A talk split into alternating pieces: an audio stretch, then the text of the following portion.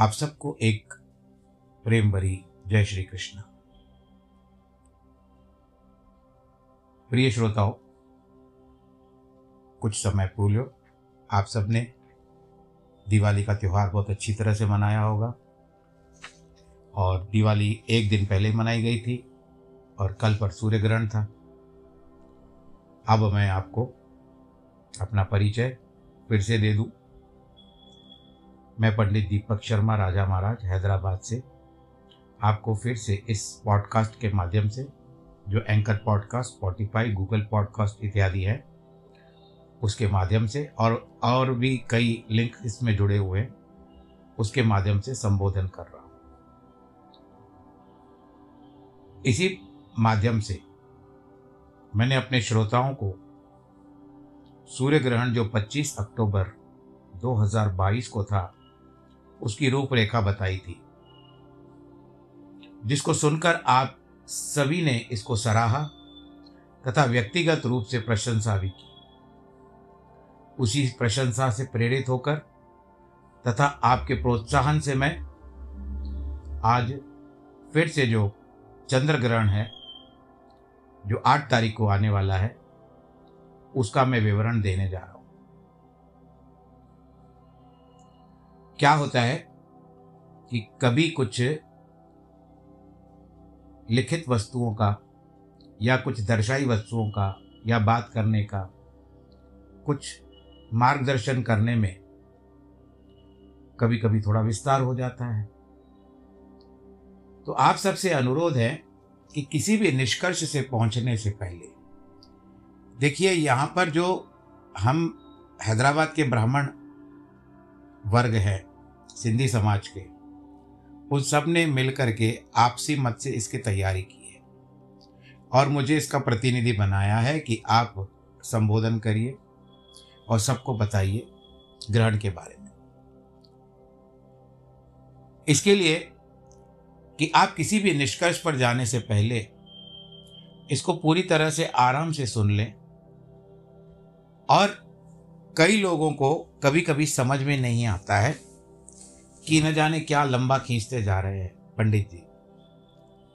मेरा कोई लंबा खींचने का कोई उद्देश्य नहीं होता है। केवल आप तक उचित जानकारी पहुँच सके, मेरा वही उद्देश्य होता है। और समझने का प्रयत्न कीजिए, जल्दी से गिव अप मत करिए।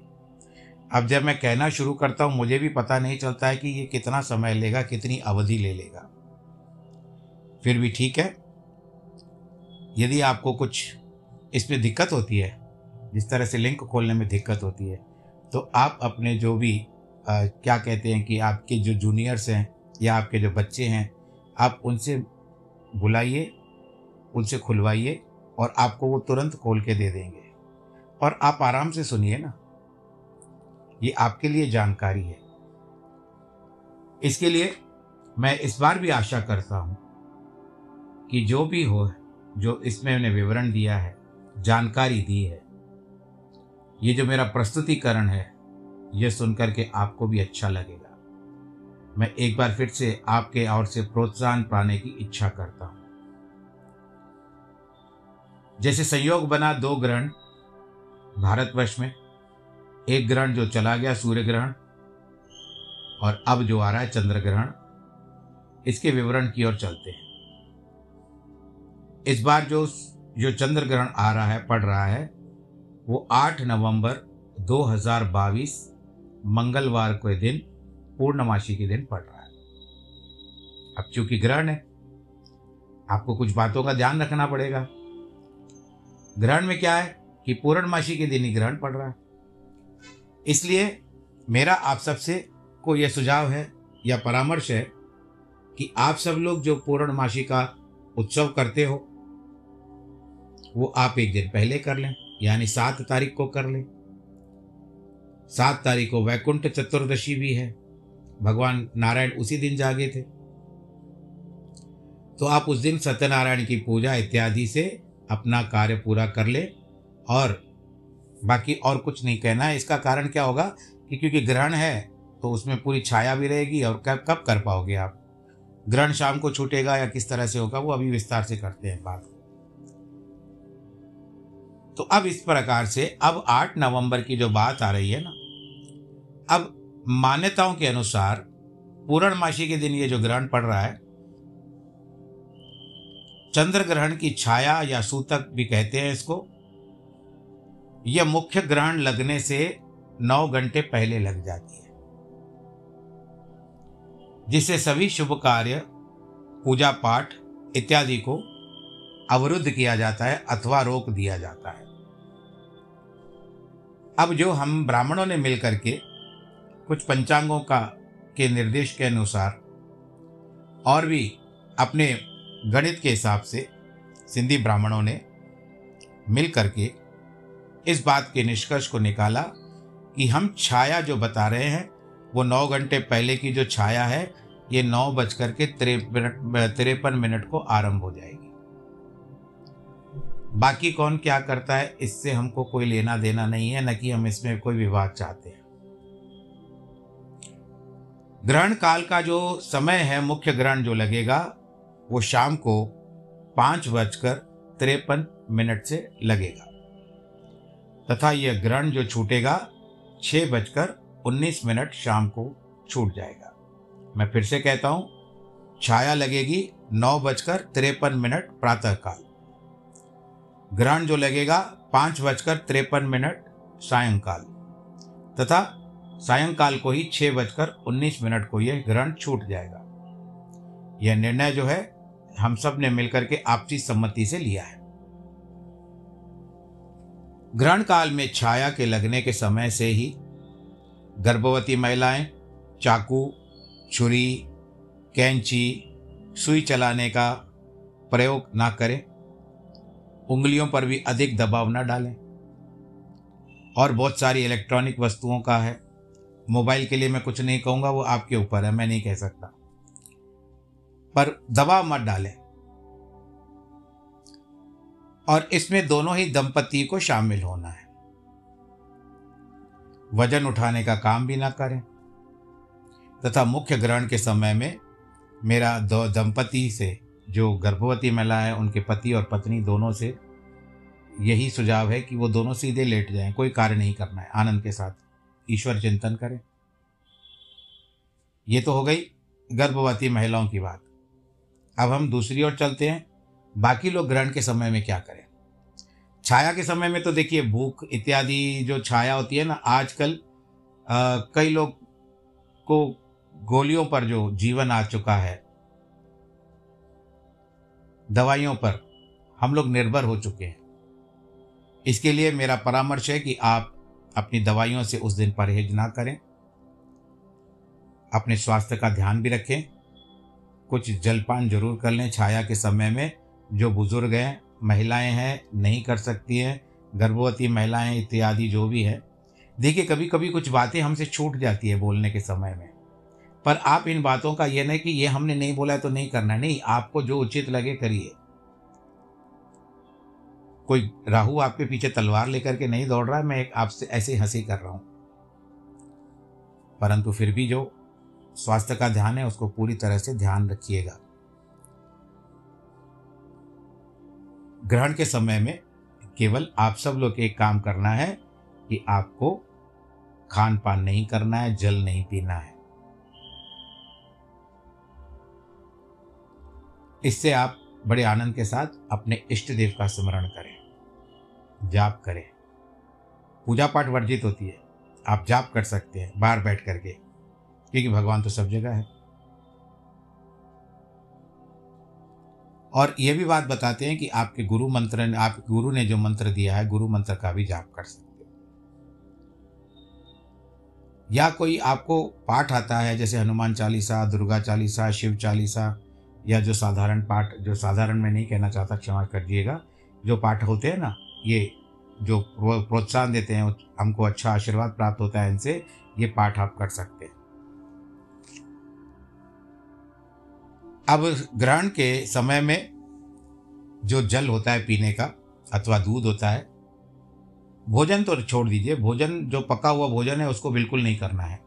परंतु कुछ अनाज, कच्चा अनाज होता है, उसमें आपको कुश, जो कुशा होती है, पिछले बार मैंने वर्णन किया था, और तुलसी के पत्ते डाल दें। इससे क्या होता है, ये सारी वस्तुएँ दूषित नहीं होते, इसके लिए आप ग्रहण के बाद भी इनका प्रयोग कर सकते हैं, अगर ये वस्तुएँ आपने डाल दी तो। अब हम दूसरी ओर चलते हैं कि भारतवर्ष में जहाँ ग्रहण दिखाई देगा और किस तरह से दिखाई देगा, वो एक संक्षिप्त रूप में मैं आपको बता रहा हूँ। पूरा ग्रहण जो लगेगा, जो दिखाई देगा, पूरा ग्रहण, वो है Assam, Meghalaya, Mizoram, Tripura, Bangladesh, Bihar, Jharkhand, west Bengal, central and east Nepal, यहाँ पर पूरा ग्रहण दिखाई देगा। बाकी के भारत के जो शहर हैं या बाकी भारतवर्ष जो बचा हुआ है वहाँ पर यहाँ, ये ग्रहण पूरा नहीं दिखाई देगा, केवल आंशिक रूप से दिखाई देगा। जैसे जैसे उसकी डिग्रीज कम होती जाएगी, ग्रहण की वैसे वैसे वो कम होता जाएगा, ग्रहण में दिखना। लेकिन भाई, फिर भी मैं यही कहना चाहता हूँ कि ग्रहण तो ग्रहण है। इसके लिए आपको इसकी मान्यता करनी होगी। है ना? अब भारत में जो ग्रहण दिखाई देगा, उसके सिवा भारत के सिवा भी ग्रहण जिन जिन देशों में दिखाई देने वाला है, मैं आपको उसके नाम बता रहा हूँ। आप कृपया ध्यान से सुन लीजिएगा। और अगर एक बार समझ में ना आए तो नंबर देख करके कि कितने नंबर पर ये ग्रहण के देशों, ग्रहण में जिन देशों में होने वाले ग्रहण हैं, उनको उस नंबर पे देख करके जो चल रहा है आपके सामने टाइमर, उस टाइमर को देख करके वहाँ पर से आप फिर से आरंभ कर सकते हैं। अब मैं जो देश बता रहा हूँ वो आप सब लोग ध्यान से सुनिएगा। ये ग्रहण कहाँ कहाँ लगेगा भारत के सिवा? Arctica, Greenland, north and south America, जिसमें चिल्ली भी आ जाता है, Canada, Mexico, Alaska, Antarctica, north south of New Zealand, Thailand, Myanmar, south and north Pacific Ocean Korea, Japan, Mongolia, Russia, Kazakhstan, उज्बेकिस, Uzbekistan, Pakistan, Oman, Iran, Afghanistan, Finland, north Sweden, Iceland. और आप अपने जो भी बंधु बांधव हैं, उन सबसे यह बता, पूछ लीजिएगा कि वहाँ का ग्रहण जो भी होगा, वो वहाँ के समय के अनुसार देख लें। क्योंकि किस समय में कहाँ पर ग्रहण होता है, हम यहाँ से विस्तार से नहीं बता सकते। तो आप लोग केवल वहीं पर अपना ध्यान उनको बता दीजिएगा कि ग्रहण है इस तारीख को, जिस जिस देश का मैंने नाम लिया है, उस उस देश के हिसाब से वहाँ पर ग्रहण पड़ता है। तो आप सब इस बात का ध्यान रखिएगा और ईश्वर की आराधना करते रहिएगा। भगवान आप सबको कुशल मंगल रखे आनंद आनंददायक रखे। क्योंकि ग्रहण के समय में ही ये सारी बातें आती है। परंतु फिर भी घबराने की कोई बात नहीं है। भगवान नारायण बैठे हुए हैं। भगवान नारायण सबकी रक्षा करेंगे। या आपके इष्ट देव जिसके ऊपर आपको विश्वास है, वो आप सबकी रक्षा करेंगे। इसके लिए ग्रहण के समय में किसी भी प्रकार से आपको कोई डर नहीं बैठाना चाहिए। आनंद के साथ श्री कृष्ण गोविंद हरे मुरारे। हे नाथ नारायण वासुदेव। श्री कृष्ण गोविंद हरे मुरारे, हे नाथ नारायण वासुदेव। अब ये चंद्र ग्रहण भरणी नक्षत्र में पड़ रहा है, अतः वह नक्षत्र एवं मेष राशि वाले को इस ग्रस्तोदय चंद्र ग्रहण का विशेष फल रूप से अशुभ एवं कष्टकारी होगा। जप, पाठ इत्यादि करते रहें, दान इत्यादि करते रहें। मेष राशि वालों को शरीर कष्ट, चोट, भय, धन क्षय। वृषभ रानी राशि वालों को धन हानि, परेशानी।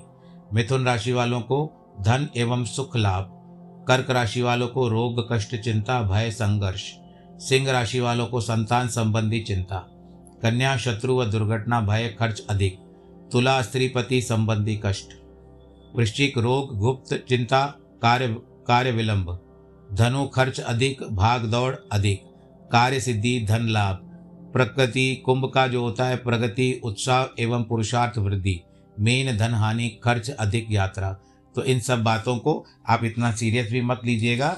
ये तो केवल मैंने आपको बात, बताई कि जो जन्म राशि है, उनको क्या क्या होता है तो आपके कर्म भी हैं, भगवान का साथ भी आपके साथ है, किसी बात की चिंता न करते हुए आप सब लोग अपने जीवन को बहुत अच्छी तरह से सुदृढ़ और मज़बूत होकर के ग्रहण को आने दो और आप उसको निपटा दो। आराम के साथ ग्रहण चला जाएगा। बस आशा करता हूँ कि आपने अच्छी तरह से इसको समझ लिया होगा। शेष आप सबकी कुशलता की कामना करते हुए मैं विदा लेता हूँ। नमो नारायण, ईश्वर आप सबको सुरक्षित रखे, आनंदित रखे और प्रफुल्लित रखे।